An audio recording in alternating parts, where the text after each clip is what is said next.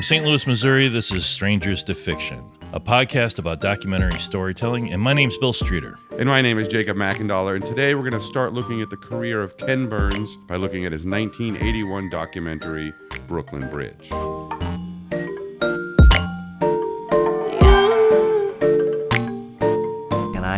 Thought, wouldn't it be great to do a documentary film that was not only what McCullough did, the story of the construction, but also appreciate this bridge as an icon. So there would be a two-part film. And I, I, you know, I was then 22, 23 years old. I looked like I was 12, and I started to go out and try to sell people the Brooklyn Bridge. Um, and most of them thought a film about a bridge, this should be five or 10 minutes. I mean, that's what they thought it should be. That's what films about bridges, that's how long they were. And I've said, no, I don't know how I could keep it to an hour. It was this incredibly dramatic story. And, um, not only that, I wanted to tell the story of the construction. I wanted to do it with first person voices. Uh, I had this idea that why have a, a, a, just a single voice of God narrator when you could have first person voices reading newspaper accounts or letters or diaries or journals that could help bring alive. They, they would read it off camera. And then rather than hold old photographs at arm's length, which is what everybody did, why not go inside them to the reality that my still photographer teachers had reminded me these suggested? And so that old feature filmmaker and me was awakened that each photograph represented a, a long shot, uh, the master shot, uh, a filmmaker would say. Uh, from which one could do the long, the medium, the close, the extreme close up, the pan, the tilt, the pull out, the zoom in, whatever it was. And so I found myself putting up photographs on, a, on an easel system that we invented, a two by four with a groove in it, a piece of metal, and got magnets from the hardware store. And we'd go into archives painstakingly, one at a time, wearing gloves, and put up a photograph, and then go inside, that photograph with our camera on a tripod with close-up lenses and and will it alive. And then once we got into the editing room to use period music and complicated sound effects you know it was the euphemism of a documentary film that it was just one single effects track if at all. The tramp tramp tramp of Nazi soldiers going through Paris. That was it. Uh, a distant gun going off. We wanted complex things. And indeed when I finished the film I think the, it's still probably the highest compliment I ever got. We had the premiere at the Brooklyn Museum. And there was a lady in the audience, and she said, Wherever did you get the footage, the film of the building of the Brooklyn Bridge? And I said, Ma'am, it was built between 1869 and 1883. There was no uh, there was no motion picture. She goes, no, no, no, I, I saw the footage. And I said, well, we did use later on in part two footage that Edison had shot in 1900 on a, on a long completed bridge. She goes, no, no, no, I'm talking about the boats that brought the big blocks of stone in and the derricks that lifted them up and all of that, that film. And I said, ma'am, those were still photographs. And she looked at me and she said, no, they weren't. And they were, and that to me was the opening up of the possibility of what we could do with history. Right, so the Brooklyn Bridge. Had you seen this before? I, you know, I have not. I've only seen bits and pieces of it. Okay, past, I hadn't seen it before either. Um, it's pretty boring. Yeah, it's a pretty boring film. Yeah, it's uh. you know, but I think that in I fairness, liked it though. In fairness, when I sat down to watch this, my my kids were in the room with me. Yeah. And I kind of just was like, I was like, if you guys want to be in here, I'm going to watch this. You're going to have to watch it with me. Yeah. And normally they don't watch these films with me. Yeah. And they, you know, they were, well, one of them fell asleep. The other one was like every five minutes going, Daddy, how much longer is is this thing? You know, how much? Uh, so I think that kind of, so you didn't really, you didn't really give it a fair shake. well, I mean, I, I did. I watched it, but I think they influenced me because, you know, Uh. it's like if you so- show somebody a video on your phone or something Yeah, that you really yeah, like, and yeah. then suddenly you're like self conscious. So I'm watching it instead of just really taking it in. I was kind Yeah, of watching it. that's what I mean, like, what yeah, they're thinking I kind of feel like if you're going to be talking about these things, you should kind of watch it without distraction. well, in I think you kind of owe it to the. Yeah. If you're going to talk about it, I mean, it's one thing if you just happen to see it on TV and thought, oh, that's a boring movie. right. And then a whole nother one is like, I'm going to talk about this in this podcast. And So I- you're saying I'm not qualified to talk about this? I film. don't know. I don't know if you can. You're, I don't think you're qualified to fairly say that it's boring. All right. Well, Although I, I have to say it's not it's not the most exciting documentary you ever watch. well, I actually sure. I wanted to just say that in the beginning because Yeah. Because we're going to talk about Ken Burns, and I think the stereotype of Ken Burns is that it's kind of dry and kind of dull. Because now I don't agree with that. Now, there's a lot of Ken Burns stuff that I, I really like, but he is a historical documentary filmmaker. So he makes films that are the retelling of historical events. Mm-hmm. And this one, Brooklyn Bridge, was the first film that he ever did on his own. And it is the kind of beginning of Ken Burns, the style of Ken Burns. That, Yeah. Who's an iconic, really a modern iconic filmmaker. yeah. And I think that watching this film in the context of 2020 and knowing who Ken Burns is and his and knowing all the great things that he went on to do and then going back and watching this early film of his Mhm. before he wasn't a cultural icon. You know, he is a cultural icon in the US. They Apple named a an the- effect The after Ken him, you Burns know. effect. I, I Yeah. heard him. I saw an interview of him talking about that. So yeah, and you know, it, so I think going back and watching this, this movie is very underwhelming. It's his first film. It's a, it's about an hour long, but I think you do see the emergence of a different kind of documentary storytelling. And that's the important. That's the historical significance. Yes. Yeah. Absolutely, Because- and I think at the time you wouldn't have thought this was a necessarily a super boring documentary. Yeah, I agree. And you can see the pieces that become the Ken Burns style in place here. You know, you can see it- Yeah, everything's it's a- there. Yeah, just it's all- about. yeah. yeah. It's all of the. You know, you have a lot of still photographs where he's kind of panning and zooming across the photographs. You know, Actually, there was no panning and zooming in the photographs in this film. there was at least one.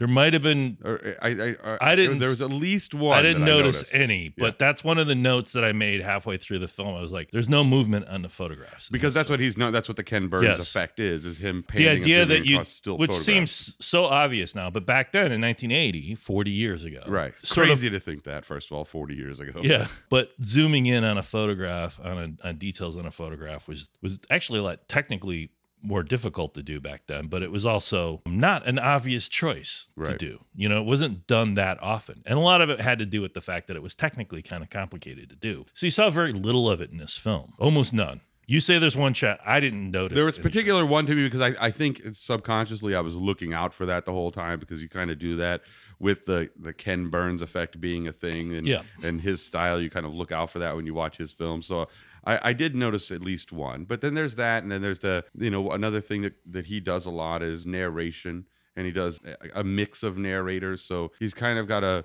a a voice of God that's kind of narrating the film in general, but then he has actors that he's hired to, Yeah. to read people's personal diaries Yeah, and first letters. person, first person stuff. Yeah, first performances. Yeah, exactly. And those were all there, and that's what you see in a lot of Ken Burns documentaries. You know, so you definitely see the pieces. So you know, by saying it's boring, I was really just making a joke. You know, because Yeah. I think you're right in today's context. it's very underwhelming. I won't is. say it's boring, And I think because I think it's an interesting film. And I think you could make a much more interesting film about the Brooklyn Bridge. And and also I hadn't seen it before, but I have read a lot about the Brooklyn Bridge before, so I knew a lot of the the stories about people going in and getting the bends and about Yeah, the, the, I knew all that the too, yeah. father and son. So I, I knew a bit of the the history there Mm-hmm. already. But I would say I would say that I think if you listen to this podcast and you're wanting to get turned on to new documentaries. I don't think that if I were to pick one of a Ken Burns for to recommend to for Yeah. somebody to go watch that's not familiar with it, this wouldn't be the one No. I'd recommend. This is an this is a guy figuring out Who what would his, you? his Who, which one would you recommend? Well, I think I would probably recommend baseball because just because that's my favorite, Yeah. but because I love baseball, Yeah. you know. But I think you kind of have to know who you're recommending it to. Yeah. because I wouldn't recommend my sister go watch baseball because she would get nothing out of it. yeah, if somebody's not into baseball, Yeah. they're probably But not going to like the baseball. I would recommend my sister go watch maybe the parks. You know, the national the parks national parks one, which Yeah. I haven't seen yet. I would. I've seen bits. I've seen parts of it. I haven't seen the whole thing. That's the thing. That's the other. So here's the thing. Yeah, I want to break I this. know down. where you're going, I want to yeah. break this down. Here are the things that that are make Ken, a Ken Burns film like iconic, and everything is there in this Brooklyn Bridge except for maybe the Ken Burns effect in the film, which I think is debatable. The things are historical documentary, Mm-hmm. first person narrator. I'm sorry, not first person narrator, voice of God narrator or omniscient narrator. First person performance accounts. Like, Mm-hmm. and what I mean by performance accounts, like actors reading first person narratives from the time. Right, so they'll read like people's quotes and things like that. They'll- Yes. they'll, hire actors to read those. expert interviews Mm-hmm. and the reliance on archival photographs archival material in general, but like in this film, really, really, it was only still photographs that are available. Yeah. And I think all I think that's kind of the makeup. Oh, and sort of a he's really good with music and Yeah. and sort of sound design. s- yeah, sound effects in general. and that's in this film. yeah. Um, not obviously not nearly as sophisticated as his later films, but it's there. Mhm. The only other thing is that's sort of missing from what you might that he becomes sort of he becomes known for in his films later on is the one narrator that he ends up using later on. I can't think of the guy's name. The guy that ended up that narrated Civil War, and I think he's done every single one of his films since then. The voice of God narrator, the omniscient narrator. Um, that's Uh-huh. The Keith that's David. yeah, he's the only that's the, he's the only thing that isn't in this film. But this film was really an adaptation of a David McCullough book, Right. and David McCullough ends up being that voice of God throughout because he's reading from the book. hmm Oh, he is. So yeah, so that's David are coming from the McCullough actually reading through the fr- through the book, and David McCullough is a well-known voice throughout all his films. I think he, David McCullough's been almost every single one of because he's a historian and a writer, and but known for this great voice. He has a great speaking voice. Mm-hmm. He's a it's a very pleasant man to hear read his own work. So when you hear David McCullough at, um, in a lot of reading a lot of his own work in these films and a lot of Ken Burns films. So, but I think you see a fully it's amazing if you think about it. It's amazing how well developed his style was Yeah. already It didn't with change, his yeah, first film. right. The one know? thing too that one of the things that I think often makes I think Ken Burns seems to a lot of people as I think he seems inaccessible and I think for a couple of reasons. Number one, he does PBS style documentaries, right? He does they are they are somewhat dry, you know, in that there's not a lot of drama or action that are happening in them. But the other one and, and what's missing from the Brooklyn Bridge that is typical of Ken lot of- Burns. Well, I kind of take issue with that a little bit. There is a lot of drama and action in his films, but there, it's not expressed in a way that a pop culture uh, audience would necessarily Yeah, appreciate. Right. And I think that but that turns certain people off to his work. I think, yeah, I think it just it has an academic kind of. He takes an academic approach to his films, and and it, they they're very well made academic films. They're very uh, style films, and they're very. I think they're actually for academic films. They're exceptionally well made and very very well very easy. I think more accessible than if. I think if, I think if you even take I think you could take most people that are semi intelligent and set them down in front of a good Ken Burns film, and I think they would be fairly entertained. Yeah. They may not give it a chance because of its patina. That's the thing. Yeah, the, of yeah, I, I think that's a good word for it. They might, they might, and that's what I mean by inaccessible is that it just not isn't going to attract people a lot of times. Yeah, but And- here's the thing: he's amazingly popular. His films do very, very well. Yeah, He has had commercial success, Mhm. and he's become an icon of the culture. He's not a star, I wouldn't say, but like he, people know who he is. well, it's like the baseball. I mean, the baseball one is very popular among fans of baseball. yeah, you know, because that's something. If you if you're really into baseball, you like to know about the history of it, and you like to go back. And he was very clever about the way he did it. He did it in uh, initially he did nine episodes as so each one was an inning to Yeah. coincide with a baseball that game. sense, yeah. And uh, they, he's since added on to it, so I think he's up to ten innings Yeah. now or something. But what I was gonna say about the Brooklyn Bridge that's there, that's not there, that's in a, in a lot of Ken Burns films, is Brooklyn Bridge is 58 minutes long Oh. and and a lot of his stuff is very very long so if if you take something I was like- gonna add that as an, as like the other criteria that Right. wasn't there at the beginning. yeah because if you take some if you're going to sit down and do some and you should because i've done it and there and it's well worth it like something like baseball or this or civil war if you know you're talking about nine ten episode long things that are all like Yeah. two hours long so we were looking at i think there was one The today we were first looking one he did seven. though, like that, was the Civil The War. The Civil War was the first Yeah. really long one because he did some shorter ones. I know he did one on the Statue of Liberty, um, some smaller ones after the Brooklyn Bridge, and then the So Civil War it looks like I looked at I took a quick look at his page. I don't have it up in front of me right now, but like I looked at his IMDb page and it looks like he did the Brooklyn Bridge Brooklyn Bridge in 1980. He didn't make another film till 1985, but he made two more films in 1985. And then he didn't make any more films till 1987, I think, or 88. And he came up with two more films that year. I think that's what it was. Yeah, so it looks like I, I have it. So Brooklyn Bridge. Now this is the release date, so who knows Yeah. when he was shooting. And it, these are like one hour, I think. Yeah. All of them were one hour. yeah. um, So Brooklyn American Bridge experience documentaries. was 81. He had another film in 84, and then one in 85. The 85 one was the Statue of Liberty. Oh, then another one about uh, Huey, Huey Long Yeah. in 1985. Then he jumps to 1988, like you said. And needed A two that film year. called The Congress and Thomas Hart Benton. Yep. And then you've got the gap where then he launches into the Civil War, Yeah. which is So I think- nine episodes long, and that came out in 1990. And each episode is about two hours long. So you're talking about if you want to sit down and watch that, you know, an 18 hour commitment to something. Yeah. So I think all those early 80s ones that he did, those one hour documentaries he made all through the 80s, I think those were all done under the American Experience or part of the, they- they're bundled as part of the as the American Experience series now. Yeah. So if you go on like Amazon Prime, they they bundle it all they together. bundled like all his early films together as the American Experience. But I think that was a series. I don't know if it was a series at the time. That's the thing. I don't know when American Experience came about because it may have been I don't think it was. I think they were just independent things that he did. yeah, and they got bundled in the '90s. Maybe it didn't. Yeah, I think somebody the looked back American said, "Look, Experience became a documentary series that channel that PBS did in the '90s, Okay.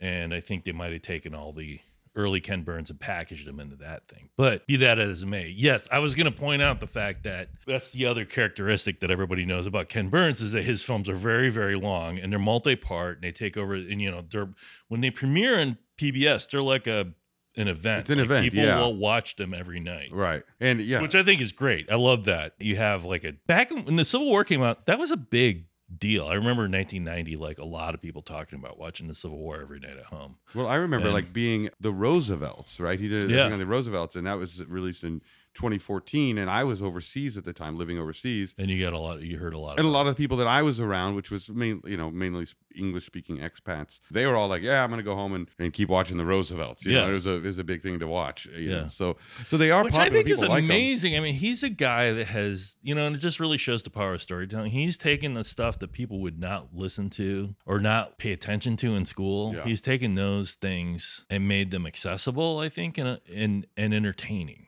uh, to the point where it's a pop culture event when he comes out with another film and they're not without depth because they're these long pieces you know and the, i think the trick and he talked about that in and we watched a masterclass episode before Mhm. we watched this before we started recording this he talks about that his what his technique was he he he knew that the problem with telling history is like sort of getting hung up on the dates and times and Mhm. stuff like that Right. and his he considered what he was doing was emotional archaeology so he was Mhm. taking the emotional the real raw char- he was building characters and telling their stories and not telling it's not the story of the brooklyn bridge it's the story of uh, what's the, it, the, the people that made the, the people Brooklyn that Bridge. built the bridge Right. yeah the- Although you know, I we did see him say that, and I, I had a thought when I said that. uh, That now I think he's been much more successful with that since then, but I didn't really think that was very successfully done in the Brooklyn Hmm. Bridge. I didn't really feel empathy towards the people that were building the bridge. It was very, I don't know, maybe it was just the way it was edited. It kind of jumped around. They would come back to it. They didn't really develop those guys very well.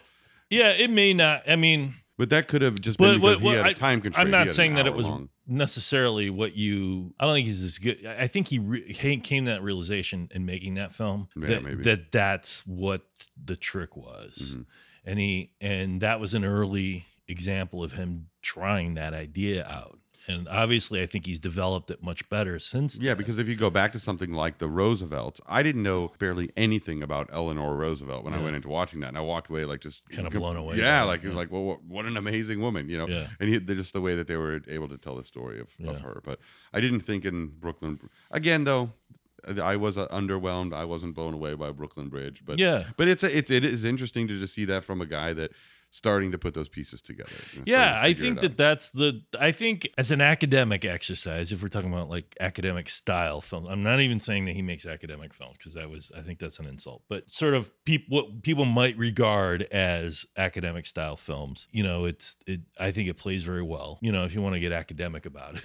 You know, that's it's it's worth going back and and looking at it for no other reason but seeing how his style, all these elements of his style that we know him for today, were there in that original film. You Mhm. know, you can watch that film and you're like, oh yeah, this is a Ken Burns documentary. Yeah, yeah. Which you, is- you can definitely see it. you know, amazing. I think you know that he was that well developed. He was 25 or 26, I think, when he started. Yeah, we saw movie. the the master class that we watched had f- photographs of, of Ken Burns while he was shooting the Brooklyn Bridge. It's just so it's so funny. He looks so young, and, well. and you, you pointed out to- they had the same haircut ever since then. Call back to King of Kong. One of the comments on one of the videos, one of the videos with uh, Billy Billy Mitchell. Mitchell Yeah. from King of Kong. One of the comments I thought was hilarious, and some of the later, not King of Kong interviews, but on YouTube, one of the comments was Billy Mitchell holds the world's record for not changing his haircut in 40 years. But I actually I think that award goes to Ken Burns. Ken Burns, yeah, Ken, I think he actually has it. You know, back in when he was shooting this film, his hair was a slightly longer,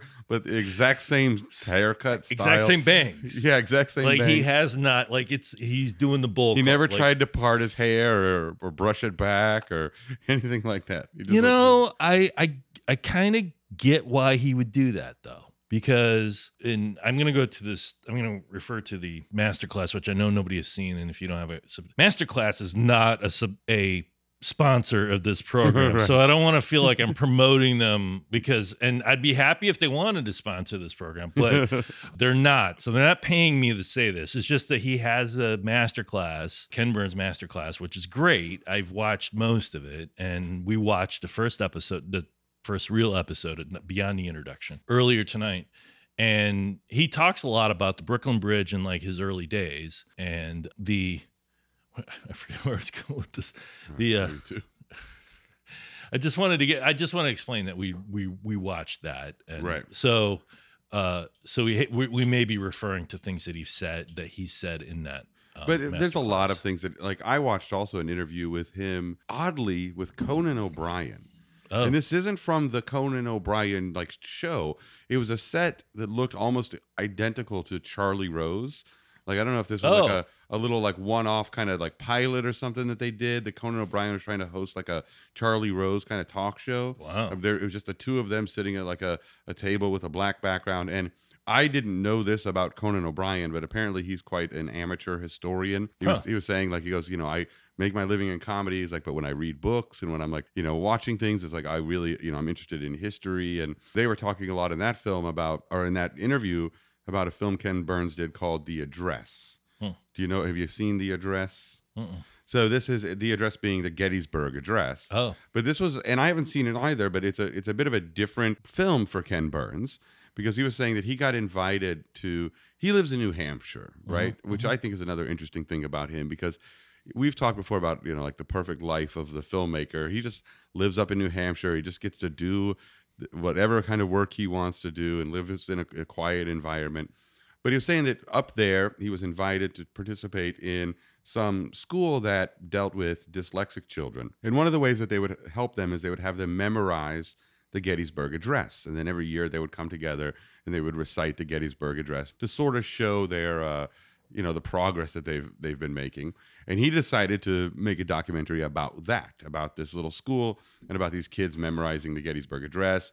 Then he found out that these kids had never, like the school, in the like all the years they'd been doing this program, they had never actually been to Gettysburg. So he like rented a bus and took them all down to Gettysburg and let them tour the site and continue to interview them from there. So it's a, I haven't seen it, but a bit of a different Hmm. style of film for Ken Burns, where I, I guess not a lot of the, you know, a lot of the still still images and the archival footage, but Yeah. it sounds It's like an of a- actual yeah. documentary. There's a little him. taste of that in, in Brooklyn Bridge. There was a little scene at the end where they had like little kids in grade school like trying to build Yeah. bridges. you that was the one part of the movie that my daughter was interested in. She's like, Yeah. she's like, oh look, because you know she's a kid about their age, and she's Yeah. like, oh look, they're actually trying to build the Brooklyn Bridge. So, but there's a lot of things. I mean, the reason I brought that up is because you were talking about the master class, and there's a lot of things that he's talked about that you know you're not going to get out of just watching the Brooklyn Bridge. He- Yeah. He, he does a lot of interviews. Well, I remember what I was the point I was driving at before. Yeah. He says in there that you kind of have to be a little bit of everything.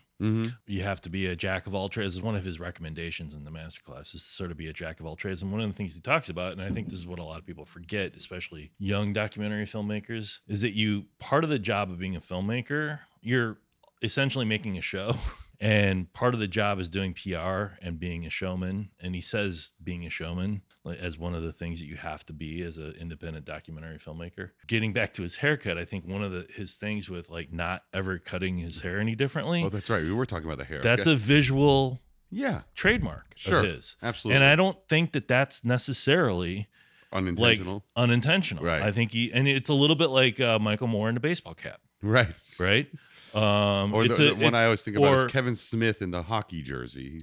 Kevin Smith, Spike Lee, and Mhm. his glasses, Glasses, and his baseball cap. hmm It's a visual trademarks are really important. It's a bit of uh, branding, if, really, If yeah, if part of your job, and this is, and people will dismiss this as like, oh, he's being a showman, or? Yes, he's being a showman. He's his part of his job is going out there and getting people interested. You got to sell work. it. You know, got to you got to Yes. sell what you've made. and and he's doing personal branding before they called it personal branding, but like. Mhm. That became his personal branding. Re- he obviously realized early on that like cutting your hair a certain way will sort of make you rec- more recognizable Mm-hmm. and sort of help build your brand. Yeah, I guess the ultimate persona. example of that is Steve Jobs, right? With the Steve Jobs, everybody, a lot of really successful people do it. right. I thought about it myself. I realized early on, not early on, but like I realized once I started becoming a public person that like I needed to kind of visually brand myself somehow. And you got the beard. And I have the beard. That's yeah, the Right. gray beard. That's uh I people have, I have the bald head. people recognize me when I'm out and about. I'm not famous, like I'm not like Mhm. super well known or anything, but I am known for things. Mhm. and it really helps to sort of have be recognizable when people when you're out and about it helps like when you're raising money it helps getting people interested in your in your film when you have one it helps when you're trying to help other people out Mhm. you become a known quantity you're a public person and that's part of the job Yeah. it's not it's not an ego trip necessarily i mean you may do it because you're an egomaniac some people do but it's part of the job so you know you can make fun of ken burns for his haircut you can make fun of the way uh, Michael Moore is fat and he wears a ball cap. And he that, do- that doesn't fit. Who's also had the same haircut forever. Yeah. And you can make fun of all those things, but those are those. That's part of their job hmm to be that guy. And hopefully, you can make that public person mesh with your personal person. You know your personal life, Right. and make that work for yourself. So I think a lot of the reason Michael Moore dresses like he does, or Ken Burns, you know, obviously it's them, but it's also personal branding. Yeah. So I, I found a lot of what he had to say. It is Ken Burns is an interesting guy to look at if you are somebody who's interested in making documentaries.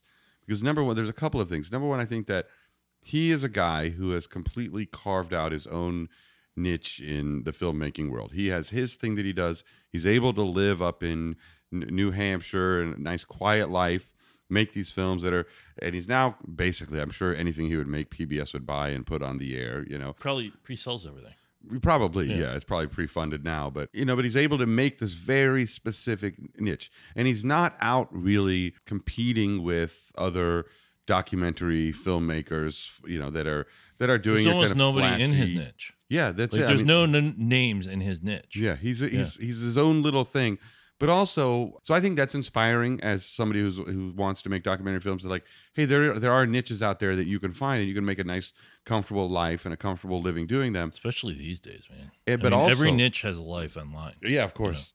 But also, you know, hearing him talk about, you know, like what we heard him talk about in the master class, and I watched some other interviews with him where he- hearing him talk about, you know, what you should do as a filmmaker, you know, if, if you're interested in becoming a filmmaker, you know, the steps that you should take. And I think, I think he, the one, it was in the master class where he says, uh, no, you got to ask your, answer two questions to yourself, basically. And I think the one was, this is what I want to do, you know, and I'm completely committed to doing it. And I'm not going to, you know, stop doing it no matter what happens. Like I'll, I'll, I'll be a, I'll be willing to sacrifice the other things that I might not get in life. a commitment. right, and that's why he talked about he he had gone to New York, you know, because that's where you go when you're from New Hampshire and you want to make films, um, but realized he couldn't make a living in the city at that He's not even age. from, he wasn't from New Hampshire even. no, he wasn't. Really? I don't think so. Not originally. He may, his family may have lived there at some point, but he was born in Brooklyn Well, but I know also and he, grew was- up in Illinois and Michigan. His dad was an academic, so he moved around a lot. Yeah, I know he did move around a lot. But anyway, so he moved up to. So I guess he didn't come from there, but he moved up to New Hampshire um, because he realized I could. I can't afford to live in the city doing what I do. to be an artist. Yeah, that he was wanted his to, thing. He wanted, to, to to, develop. he wanted to carve out his own. He talks a lot about like if you want to be the guy that carves out your own way. First of all, you have to kind of make it up as you go along because there's no real blue blue, blue ah, there's no blueprint for it nowadays, which is I think is kind of true still, but like I think there's I think there's a lot of you can look at his career. He says there's no blueprint. I think his career is is a blueprint. It's, it may not be the way you want to do it, but like it is a blueprint Absolutely for doing it. Michael Start Moore is a blueprint Yeah. for doing it. Kevin Smith, who's not a documentarian. Well, he has made documentaries, but you Has know, he? yeah, he worked on one. He worked. He was working on a Prince documentary before Prince died. Oh right. Okay, you're right. yeah. Um, But uh, not known as a as a not known as a documentary filmmaker, but a filmmaker, independent filmmaker who has gone out and made his own way in the world. That's a blueprint. There's a number of Mm-hmm. Career, there are like- a number of career paths you can look at and sort probably of in the 1980s, 1970s, I guess, when Ken Burns was when he was coming up, there probably wasn't. there wasn't no There wasn't. So he No, kind of laid that. But yeah. But what the blueprint that him and Michael Moore have, and and it, I, it is interesting because we talked about Michael Moore recently, and we we talked about his first film too, Mm-hmm. and you know, you're kind of seeing where those guys went, and they they they took that first thing, they did something small. Something in the style that they wanted to do it. We talked about how much Michael Moore kind of changed documentary filmmaking and and how, and then also in this you can see how that Ken Burns style from the very beginning but they started something small doing exactly what they wanted to do and just continued to build from there so that probably is a good blueprint for people these yeah, days Yeah, I think so. Yeah. and and these days of course and, But and then the other thing he did, and then Michael Moore didn't have to do because he already lived in Michigan. But like the idea of moving somewhere where it's cheap to live, Mm-hmm. at least the beginning of your career, makes a ton of sense. You know, you you can try to go start your career in New York as a young filmmaker and maybe get into corporate films or commercials or whatever. But like if you want to be a creative Mhm. Person who doesn't have the constraints that like he brags about the fact that he doesn't have any boss he doesn't have anybody to tell him what to do. yeah and you know what he said i felt a little bad because one thing he said he goes so if you didn't like this film it's 100% my fault and i was like but i didn't like the film I think I- he's fine with it. i'm sure he's okay Um, yeah, he didn't need your approval, I'm No. sure. Uh, but you know, the idea of like moving somewhere cheap is one of the things that you want to make. A, one of the sacrifices you may consider if you want to go into become a real artist, right? Mhm. Uh, Becoming a real artist is about sacrificing things for a vision, Mhm. which is what he does. and he said he goes nobody comes in and tells me to make it shorter make it longer make it sexier so what he get what he makes is you know What he is in wants to make. and it's he is in It's an complete control of uncompromised it. thing, and Yeah. I think that Michael Moore has achieved that to some degree. I don't think he gets anybody cuts his films but him. right which is pretty amazing considering the commercial sex- success that he's had. So yeah because i would say he's had ken burns films do well ish but i don't think they've had near the commercial yeah, I don't know how much money he makes. I don't think he needs to make a lot of money, you know. so these things when you look them But up online but, I, but you know, commercial success is just one way of sort of measuring success. I mean, he is a I would say he's as well known as Michael Moore. Like I, I think it, No, in the fame on the fame level, I think Michael Moore and all right, maybe not. But but close. Like he is in like I think as many people know who Ken Burns is and know who Martin Scorsese is. you think so really I think so, absolutely. wow so you think therefore you think that He has his name on every fucking Mac in the world. Well, that's true, but I don't know if people necessarily associate that with who the guy is. You know, they, they just go, okay, the Ken Burns effect, but they might not have. They've never. There's no seen Martin. Scorsese effect. yeah, but there doesn't need to be because he. I don't know. I it. think he has achieved a level of notoriety that's equal to a lot of commercially successful directors. But I think for him, and a lot of commercially successful directors that nobody's ever heard of, even. But what doesn't really matter is, eh, you know, if he's has obviously he's known. I know him. Yeah. You know him. A lot of people know him. We're talking Um, about him but- because he's an important documentary filmmaker. and he probably doesn't have the money of Michael Moore or Martin Scorsese, but he's been able to live his whole life just doing the exact thing that he wants to do. Exactly. And he gets to make the kind of films Which is the most success. Really, what other kind? How much more success do you want to be able to make a living making doing the exact thing that you want to do? Yeah. Like how much? Like I don't know that Michael Moore can say that necessarily. You don't think so? I think Michael Moore does what he wants to do. I think Martin Scorsese worked a shit ton of years to get to that point. You know, I don't think Michael. I don't think Martin Scorsese was probably until that point until after Goodfellas came out, and he was already in his fifties by then. Huh. So I don't know. Ken Burns. I think if you just look at personal success and just measure it by the fact that he's able to make a living and live well Yeah. and be fairly famous. You know, not that that gets him anything, but that I think that is a key to his success. He told the a a- story actually on one of the interviews. I think it was the one with Conan O'Brien about the Ken Burns effect and how that came into being. Have you ever heard that? Um, I hadn't either. So, so for people that don't know, if you're listening to this, if you don't know what the Ken Burns effect is, if you if you buy a, a Macintosh computer, it comes with iMovie. And back when iMovie was first launched, Steve Jobs got up and presented it, and it was like this revolutionary way to edit digital video on your computer. And one of the things that they touted was the, the something called the Ken Burns effect, and the Ken Burns effect would take a still image. So you could take a you know if you're making a movie about your family, you could take one of your still images and it will begin to kind of pan and zoom across that image automatically. And apparently, what happened was while they were developing iMovie, the team, their internal name for this filter that they were doing making was the Ken Burns effect. And once they finished it, they just liked that name and they wanted to keep that name. So Steve Jobs called up Ken Burns. I think they flew him out to California to show it to him.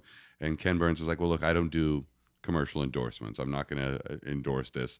But they worked out something where Apple donates equipment that Ken Burns then donates to, to specific charities. I don't remember what the charities were. So he said, "Okay, yeah, you can go ahead and use my name." So so you'll hear that the phrase used, and it's something that people use a lot now. Just it's probably got once Apple came out with the Ken Burns effect, it definitely got overused in a lot of a lot of things. You saw it everywhere. I don't even know that he was the first person to do that. no, you don't think so? I don't know. I mean, I just Yeah, I don't, don't know for sure that that's. either. I know he popularized that Yeah, yeah. style of using stills in uh, film, but like I don't even know that he was, he originated it, and I don't even know that it was his idea to do it to begin with. It may have been some technician that he was working with, you know, some his camera guy or somebody on his team that came up with this idea. Well, one of the know. things that I heard him talk about because when he went to school, when he went to college to study film, uh, he was taught by a lot of still photographers. So he had a big background in still photography. and you can see that, like I think in all his Yeah. films. And so he wanted to. He's, and he was talking about like he goes, you know, a lot of times when they show the a, a, photograph in film, they just, you know, in a film they just throw it up on the screen. You look at it. He's like, but when you're looking at it, a photograph, he's like, it kind of comes alive to you. You know, you're looking in this part of the picture, then you're looking over at this part. You're, you know, you're recreating your, you know, there's some kind of memory there. Um, and he wanted that to happen in the films, right? So he wanted to to dive into the pictures and kind of make them come alive. And they're really interesting. And as he was talking about that, you know, interesting examples of how he would do that. So like you, you know, you're showing some something like the Grand Canyon, you know, and you're zoomed in tight on the photograph, and he slowly starts to pan up, and you see just like one person sitting at the top of the cliff as it zooms up. So it creates some drama in Yeah. that rather than just plopping the photograph. it's a way of moving the screen. camera. Yeah, It's a way of making but moving the camera on something that's still all you know. Yeah, it's image. taking a still photograph and making it alive. Mhm. And the one of the indicators that something is alive is that it moves. So if you have a film and a, you're making a movie, Mhm. you're not making a slideshow, right? I mean, a lot of documentaries that film, the Brooklyn Bridge, is kind of a slideshow, Right. Even though you say there's one There is one. I'm telling okay. All right.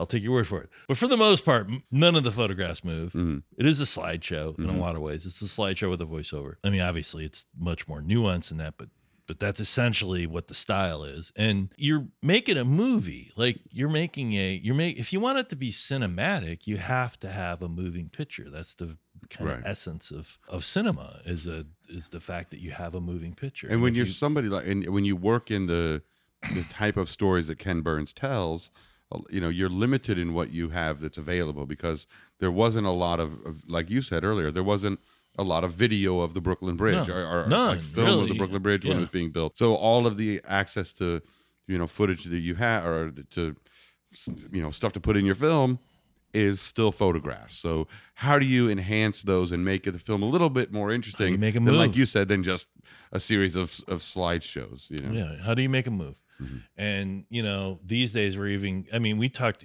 I mean, go back to one of our early episodes where we talked kids these days in the picture. hmm I was thinking about That was this. a- made me think of that too. that was a even a step beyond what Ken Burns was doing, Mm-hmm. and I think Ken Burns. The reason Ken Burns then it landed on it and started doing it is because a he could afford it, and b it got a little technically easier over the years. I don't even know if he still. I don't even know if he works digitally now. I assume he does work digitally now. He must now. But Civil War was shot on film, hmm and even moving those photographs then would have been probably just expen- as expensive for him to do it in 1980. So And that's eh, so. Let me ask you this: How? Because I, I was thinking about when we look at the Ken Burns effect on a on an iMovie, super easy. Throw in a photo, hit a button, it scans everything around you. Now back then, in my mind, and you tell me if I'm wrong, because I thought about how does he actually do it. Mm-hmm. You know, um, in my imaginations, you got to actually mount a camera, basically pointing down at a table. Right, and then you you're, you're putting that photograph on the table, and you're taking that camera and kind of you know I guess some sort of you have something built there that allows it to move a little bit, and you're actually having to physically move that. You have a camera on a on a on a platform, and Mm-hmm. the cam and the camera's pointing down. It's like looks like an animation table, except you Right. and you don't even move the camera. The table, I think, the early versions of the way they would do this was the table would move. Oh, okay. So you'd put the you it was a lot easier to put the photograph on a platform that could move, and you could move it on two axes. Instead of moving the whole camera, right? Yeah, you could move the camera up and down for close-ups, or you could zoom in and out with for close-ups. But you could, but it was really the table that moved more Mm. than the camera. So it was it would have been difficult to build an apparatus to be able to move the camera on Right. two axes like that. But then also just So- the the difficulty of getting that shot the way you want it to be. Yeah. You know, like like I said again, if we go to the the way we would do And it. I think the early ones now, they would do stop motion. They would just do it in like like animation. Oh, really? Yeah, like a frame at a time. You would do it a frame at a time. So you'd move it and then you'd move it, and but I think eventually you got to the point. They got to the point where they would just move things in real time. Uh, Um, yeah, it's uh but you got to think about okay. I mean, what I want, what I'm trying to do is paint a picture for people of how difficult that was to do at the time. You know, because you got to think if you're taking this specific. And you're picture- talking about zooming into a photograph. Yeah. That's really all you're talking about is like moving from one side of the photograph to the other in, in, in space on film. And we're spoiled these days because when we look at that happening on, you know, because it's so easy to do. We can take a digital pic- it's super picture. easy to do. Yeah. Yeah, we can take a digital picture on our phones and then just recreate it instantly. But the way that they had to go about inventing that technique and, and recreating that. So if you got a picture that say you've got something in the lower right of that that frame and you want to be zoomed in on that, then you want to slowly pan up to the upper left of the frame. Well, you've got to you got to map that out and how you're going to do that. You got to have the camera in the right But place. not even and that. then like, move the table in the right directions. not even that, but like how the motion curves, because this is a big people that do motion graphics will understand this, but like when you start and stop something, like there's a motion curve that happens. So mm-hmm. like the the speed ramps up at a certain rate and then it ramps down at a certain rate, and that makes mm. it feel smoother than it actually is. So you don't have this abrupt abrupt start, Start and then stop. Right. and then move because that would look very robotic robotic so Mm-hmm. like there's a there's a art to if you're doing it manually imagine how hard it would be to like sort of start something and then stop And slow it down. Yeah. and have it smoothly go from this part of the photograph to the other part of the instead of going zoop zoop Right. or even like mm, mm, you know like it like it could be very jerky you know Absolutely. and so there's there was a whole physical manual art to like even doing so and we and we can program all that stuff and we have like pre-programmed motion curves built into things now, Right. you know. But back then, yeah, he was doing that by hand, you know. and Yeah. That's and that's a tricky thing to do. So what would you? If, sorry, you're to say. one- Well, I was just going to say, like, you get in the kid stays in the picture effect, and Oh, that's yeah. really where you sort of jump into what digital. It's like taking the Ken Burns effect, digitizing it, and then giving it a whole nother level. Not only do you have motion, but you have depth in the frame. right. So to, to cover that, I know we covered it before a little Yeah. bit, but kid stays in the picture effect is, is similar to the Ken Burns effect, except I that it owes a lot to the Ken. I think Burns it, it's it's it's based off of it. Yeah. My guess is, but the difference is that they kind of separate the foreground and the background, so that you can move the yeah And then you put digitally. So you can elements of the photo on different two different planes, and then you move a camera around. The, you could do it in real space theoretically. Mm-hmm. Ken Burns theoretically could have been doing this because they had animation setups back they, in the they could have done 40s. like an animation kind of table, right? Right. There were animation tables back in the 40s that had depth things in them where you have a background and then four inches in front of the background. And then you, you could rack focus between those layers, right? And that's essentially what you're doing digitally with the kid stays in the picture effect. Yeah. But obviously, it's a lot more time consuming and a lot more Right. because you have to paint basically paint every frame by hand. But once you could do that in Photoshop fairly quickly, kid stays in the picture effect got really cheap and you could suddenly do that. And it was a whole extension of the Ken what Burns effect. Ken Burns was doing was trying to take still media and giving it life. Because when you think about that that movie in particular, forget about the effect, but that movie, the kid stays in the picture. It is too almost a slideshow, right? But it's a slideshow that has depth to it, so it doesn't feel like a slideshow. It feels like it's alive. It feels like it's moving. Yeah, I mean it's it's making photos cinematic is what you're attempting to do. yeah. So what And would I think you? oh, anybody who makes documentaries has to deal with that type of material, and and you have to sort of decide how much effort you're going to put into making still media that you have to use to tell your story, how important it is that it be cinematic and how how much effort you're going to put into making it cinematic. Mm. You know, Dear Zachary used a lot of photographs, Yeah. but he didn't do anything special with the photographs. I think he did do some zipping around. on- yeah, I don't remember that well. he did a lot of like paint, whip pans and things between Mhm. photographs, Right. which I thought was you know a good choice for that film. a good choice just because of the eh, the pace of the editing on that film Yeah. was, was so quick. But Yeah. So, what would you recommend? Uh, you know, if somebody was going to go and well, I, are are you in agreement with me that this this would not be the film that you would start somebody off of, on their No, their like I Burns said, I think I think it's an academic exercise to watch this film. yeah It's the, it's uh it's it's the film that you can go. It's it's Ken Burns' first film, and if you're curious about like how Ken Burns started out, this would be the film to watch. This would be the one to watch, and it's I I think the most remarkable thing about it is the fact that he is so well developed as a voice. His voice is so well developed in this film. Hmm and uh and i think that's the most remarkable thing about it. So it's not really i i mean i love the brooklyn bridge. I think it's a i think it's a well made it's a well told story. It's a worthy story to know. I, I would like to read the david mccullough book about it now because i love that stuff. I love architecture if you're into I do too. architecture yeah. and if you're into just human achievements it's a great story. But even but but but it's not like a modern Ken Burns film that's sort of grips you from the beginning, Right. even. So I would say if I would say if you want to watch Ken Burns, if you want to learn about Ken Burns, if you haven't wa- watched Ken Burns before, start with something like if you like baseball, start with baseball. But if you don't like baseball, I would for me my second choice would be the Roosevelts. I think that's one of my favorites. Civil War. Civil, yeah, but I think it's Depends on what they're think- into. ex- exactly. You know, Civil War is great though. I think the Civil War explains a lot of America Yeah, um, on a really fundamental level. If you want to understand American culture, understanding Civil War is not a bad place to start. you know, it reminds me too. You know who Ken Burns reminds me of? Do you, you ever listen to the Hardcore History podcast? Yes. you know, it's a very long form historical Yep. retellings. Yeah, he's And- great. I love that guy. He is great, but I don't know. With him and Ken Burns, I get the same reaction. Like I have such an appreciation, but there's just something that when you start talking about history for a long time, my mind is just wandering. Like I'm, you know, I'll try to listen to that podcast or watch the Civil War, and I'm like, I, I'm, I'm in it and I appreciate it, but I'm just, my mind doesn't stick with it. I just Yeah. can't follow along with it sometimes. But also, I was, I wanted to say because something that this made me think about, just, just as a random suggestion, is if you, if you want to watch a movie about a bridge, go see The Bridge, the documentary The Bridge. oh. Have you well, seen that one? Yeah, it's not about a bridge though. No, it's not about a. It is kind of, but it's also a great documentary. So I kept thinking about that, and I just wanted to mention. It. I I, think want it's to a throw it little out too soon, soon after our recent um, Our spat of very serious films. our, our spat of very uh, depressing films. I think it's a little too early to start talking about the bridge. yeah, we won't go into that one yet, but But but it is good. So I would recommend that. I do have something to point out though. Like there is a connection between a St. Louis connection to the Brooklyn Bridge, Mhm. not the film, but the actual object itself. So a big part of the story that Ken Burns tells in the film, The Brooklyn Bridge, is about how dangerous the caisson, the the system that they developed, where they build these caissons to dig out, because you have to go underwater Mhm. to dig out huge amount amounts of earth to lay the foundation for that's the and that's where they dis- discovered the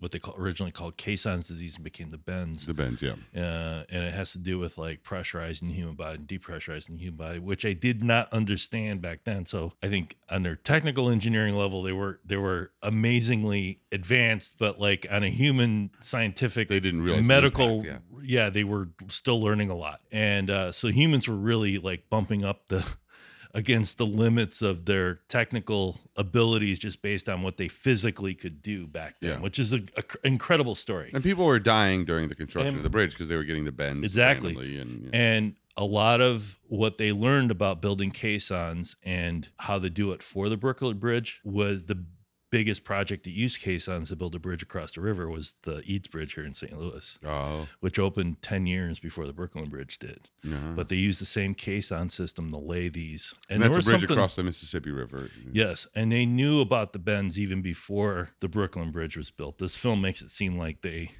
Oh, really? had yeah, no, they knew because there were 120 guys that died Oh, building well, the Eads Bridge of the caissons disease. And so they knew they had an inkling of what it was, but they didn't know exactly what it was and they didn't know how to treat it or what caused it even. But they knew they were fully aware that it was a problem before the Brooklyn Bridge even began. So, and that's a connection St. Louis has to the Brooklyn Bridge. Is that if you see the Eads Bridge in St. Louis, which opened in 1873, I think, 10 years, 11 years before the Brooklyn Bridge opened, that technology that they used for that bridge went on to be used in the Brooklyn Bridge. So, hmm. I like architecture too, and I Yeah. and I'm interested in the the Brooklyn Bridge and the construction and the engineering of it. It's all very fascinating. human achievement. Yeah, I think you stuff. could. I think this film could be much better made today. I mean, I think a lot of the problems that are are with it are. Just, I think it's an achievement for its time. I think. I think that's what looking I mean. at That's yeah, I mean. looking for, at for it what it is today. I think it'd be. I think it would. I think you could make a really interesting two hour. Because uh, this is an hour, so I feel like there's there could have been more there. But yeah, as an achievement for the time, I think it was interesting. But there are also, I think, more interesting architectural documentary, you know, documentaries about architecture and about human achievement.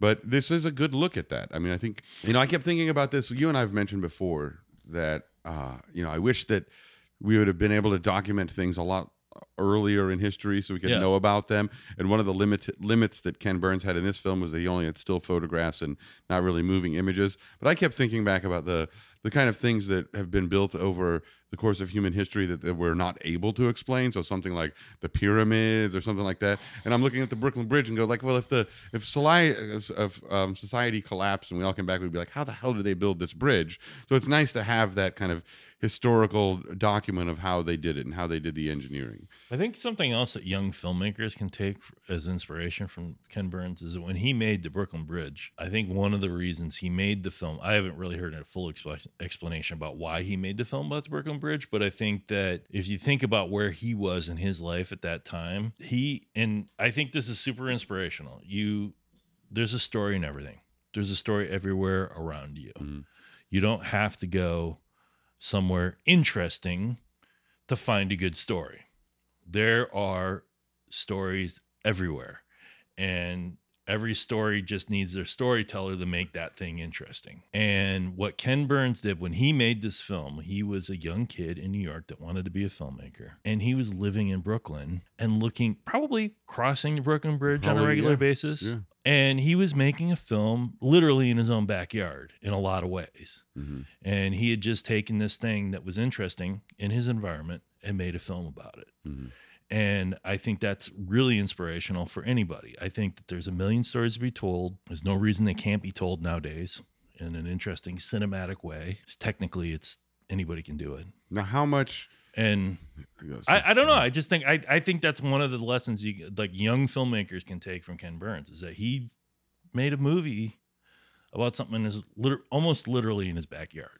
So that leads me to a question that I have for you: Is how much of an influence was Ken Burns on you in the on making my of film. your documentary? So I made so I did I that I mean we haven't really talked about so our own I documentary. yeah so I made a movie about brick um in St. Louis and and I think that that film well the idea that I I didn't know that about Ken Burns. I didn't know in fact I wasn't super aware of the the film Brooklyn Bridge. Brooklyn Bridge or anything about Ken Burns when I started making brick. I mean, I knew something about Ken Burns, but I didn't know that story about Right. him. So I, I can't say that that was an inspiration for me, but it, I did have this idea in my head back then, you know, which wasn't that long. It was 12 years ago or something. And I had this idea that you can make a movie about anything. Like you could like and really my my challenge was I, I kept reading about bricks in St. Louis. I'm a history buff and I kept reading about how St. Louis is a brick town and like and I couldn't find a lot of information about it. So I was like I should make that might that could be a interesting film, but like it was a personal challenge to make it interesting. Like could I take could I make a movie about a building material and make it interesting? And it was a personal creative challenge to me. Mhm. And luckily I think I kind of succeeded I- as as well as I possibly could have imagined I when I, think was your starting film is better than Brooklyn Bridge. Okay. Well, I'll take that as a compliment. No insult to Ken Burns, love him, but All right. So, and you know, so I I kind of have a thing about like anything could be a, uh, an Right. interesting story. No, Ken Burns as a as a documentary filmmaker, as a historic documentary filmmaker, he was an inspiration to me, sure. But like I was really more looking at like there were some films about other minutia kind of things, like what people would consider minutia things. There's a film about Helvetica, yeah, typeface I've seen it. that came out around the time that I was thinking about making the brick movie. And once I, I was kind of leaning away from like not making the brick movie at some point, and then that movie came out, Helvetica, and I was like, oh, okay, I can make this movie. Right. about brick. Like, why wouldn't I? Like, somebody made a movie about Helvetica, Yeah. a typeface. Right. a like, font. why? Why wouldn't I do that? Right. Fuck it. You Yeah. know, that was my attitude, and that's why I made it. Because So, I, I, I did. that was think- more of an influence than Ken Burns. Right. I mean, but it's it was interesting, even though you didn't see this film. Like I kind of thought about about your film watching this one because number one, it, yours is also kind of an architectural Yeah. story, Yeah. and it is something like in your own backyard, like the you know, like the Brooklyn Bridge was. Yeah. But it just made me think about like when we were watching the you know, so both of us have made documentaries Yeah. before with varying degrees of success. Speaking for myself, but but I like You got a million views on YouTube. I right? know. Well, not Yeah. not not a million Wait. yet. We're getting close. But Right. Uh, like when we watched Roger and Me, Yeah. and I watched that, I was like, wow, I, I didn't realize it. I never consciously did it, but I watched Roger and Me, and I was like, wow, I think I took a lot from like the you know the way he sets Yeah. his own story up in the beginning of the film. I set up I my own story in the beginning of the film. I think that like I kind of took what when I was making my film, I took like what Ken Burns has done as a given in terms of like the way you do those types of films. You know, like you have sit down interviews with experts, and I didn't. One thing I didn't do that he does a lot is he does a lot of uh, first person narrative with performance with actors, Right, right? right. Uh, and I didn't do any of that with mine. I could have, but you know, I wasn't trying to do, make a film the way he made a Sure, film sure, sure. necessarily. I was trying to make my own film, so I really wasn't looking to him as inspiration for like stylistic. Even though there's only so many different ways you can make a mo- movie like that, Mm. you know, I, I'm sure you could watch my film and sort of take, oh, he's doing a Ken Burns thing, but I wasn't trying to. But that hadn't even really occurred to me until seeing this Brooklyn Yeah. Bridge. Because when I saw the Brooklyn Bridge, I was like, and just because of I think number one, again, I don't think even. I didn't know that he'd even made a movie. I know, yeah. but then just the fact, like, oh, it's in your backyard. Because going back to the point where you were saying was, you know, that what maybe had motivated him to do this was because the Brooklyn Bridge was, was right there. accessible. It was yeah, an accessible story, accessible yeah. story that, and then, like you said, there's stories everywhere. And being in New York, you know, you could call up David McCullough in 1980 and say, "Hey, uh, I saw, I read your book about the Brooklyn Bridge. I'd like to make a movie out of it." And Yeah. David McCullough would pick up the phone and actually talk to you. Right. You know, nowadays I don't think you could do that. You'd have to go through his literary agent or something. You know, maybe he did then too, but it was a little, you know, it was a, it was a simpler time. You know, but it's always a simpler time So in some way to Yeah. you know to some place in the future so and there's always like some way into a story or a way of doing something and i think that like taking that inspiration not doing what he did necessarily Mm-hmm. but like taking Because- but but not doing what he did, but doing, you know, he showed that it was able to be done. yeah, Yeah. yeah i think able to be done but also like not dismissing a story just because you don't think it's interesting He, Ken know? Burns to me always has a very interesting um, choice of stories. I mean, he's done some very big, obvious ones like the Civil War, Just the like country war, music the Vietnam War. out. Yeah, brand new one that just came out. Uh, uh, country music which i haven't watched i heard a lot of buzz about it I haven't either, but it's called Country Music, and it's a it's his latest one. But you know, he is the interesting thing about Ken Burns is he is you know it's all it's all American history. You know, it's pretty much stuck to American history, so um, he doesn't really. It's all aspects of American history. Yeah. But I, I think the reason it works, his story, the his style of storytelling works, is because he's really not telling the tech. I mean, he gets into the technical aspects of the story, Mhm. but it's not about the technical aspects of the story. It's about the people Yeah, in the stories. and And I think again, that like the Roosevelts. That's what I loved about the Roosevelts. It really focused Yeah. on the people in the yeah, story. and I think that that's why he works. His style works on such a wide range of topics. Mm-hmm. And it's so um, interesting. Like we were just, I just mentioned Michael Moore, but you think about the difference between a filmmaker like Michael Moore and Ken Burns, right? Michael Moore is a character in every one of his films. You know, he he's the leader. He's driving you through the whole story. You don't see Ken Burns in his films. You know, he's not. He doesn't hear you don't him. be- You, You know, don't see him. yeah. I think you hear him and see him, but you don't hear and see his voice. You hear well, you hear him and see him. You mean like interviews and stuff? Oh, you mean his you style? hear and see him because it's a Ken Born, it's a Ken Burns joint. You know, right, it's right, a, right. It's a to steal Sta- uh, Spike Spike, Lee's- Lee's, yeah. you know, description of the way he describes his films. It's a, it's a Ken Burns joint. You know when you're watching Ken Burns film, Yeah. you're watching Ken Burns film. Yeah. So he's there.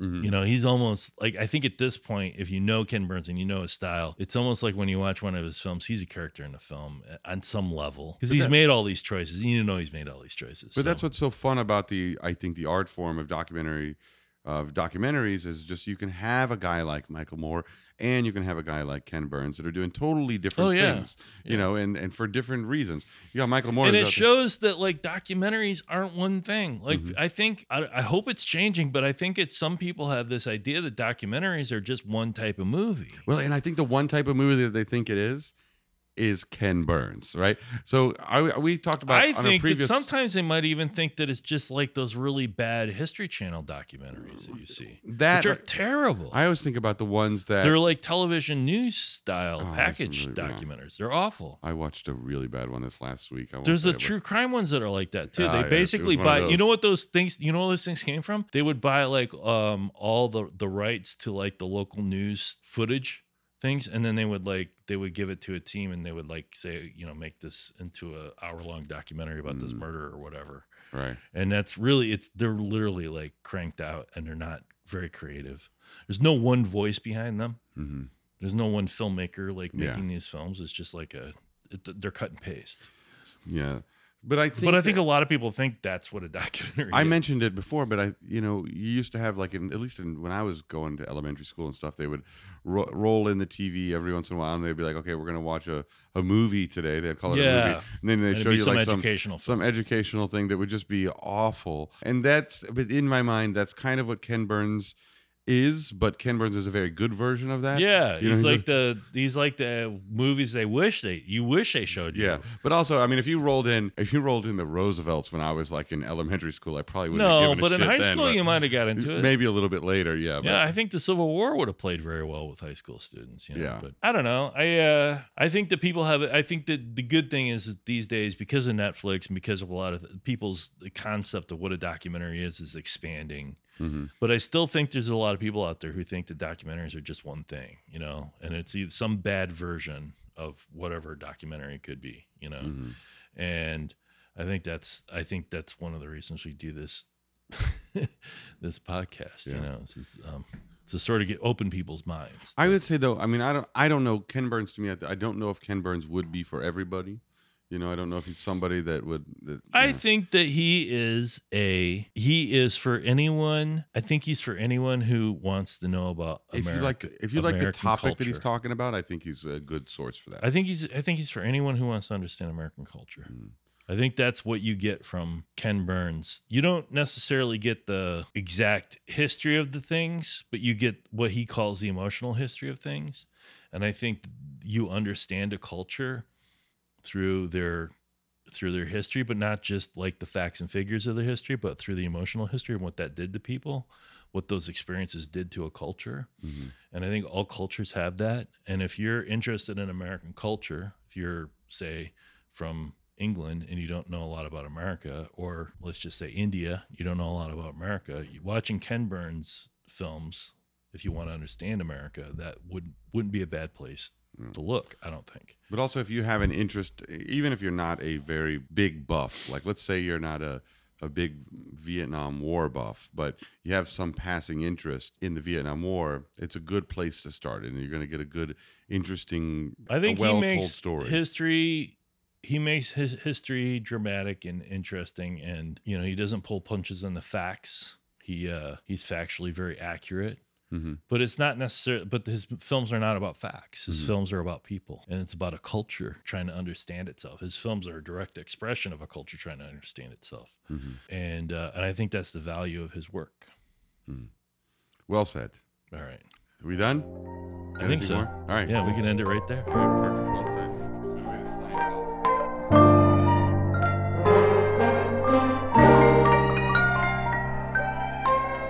way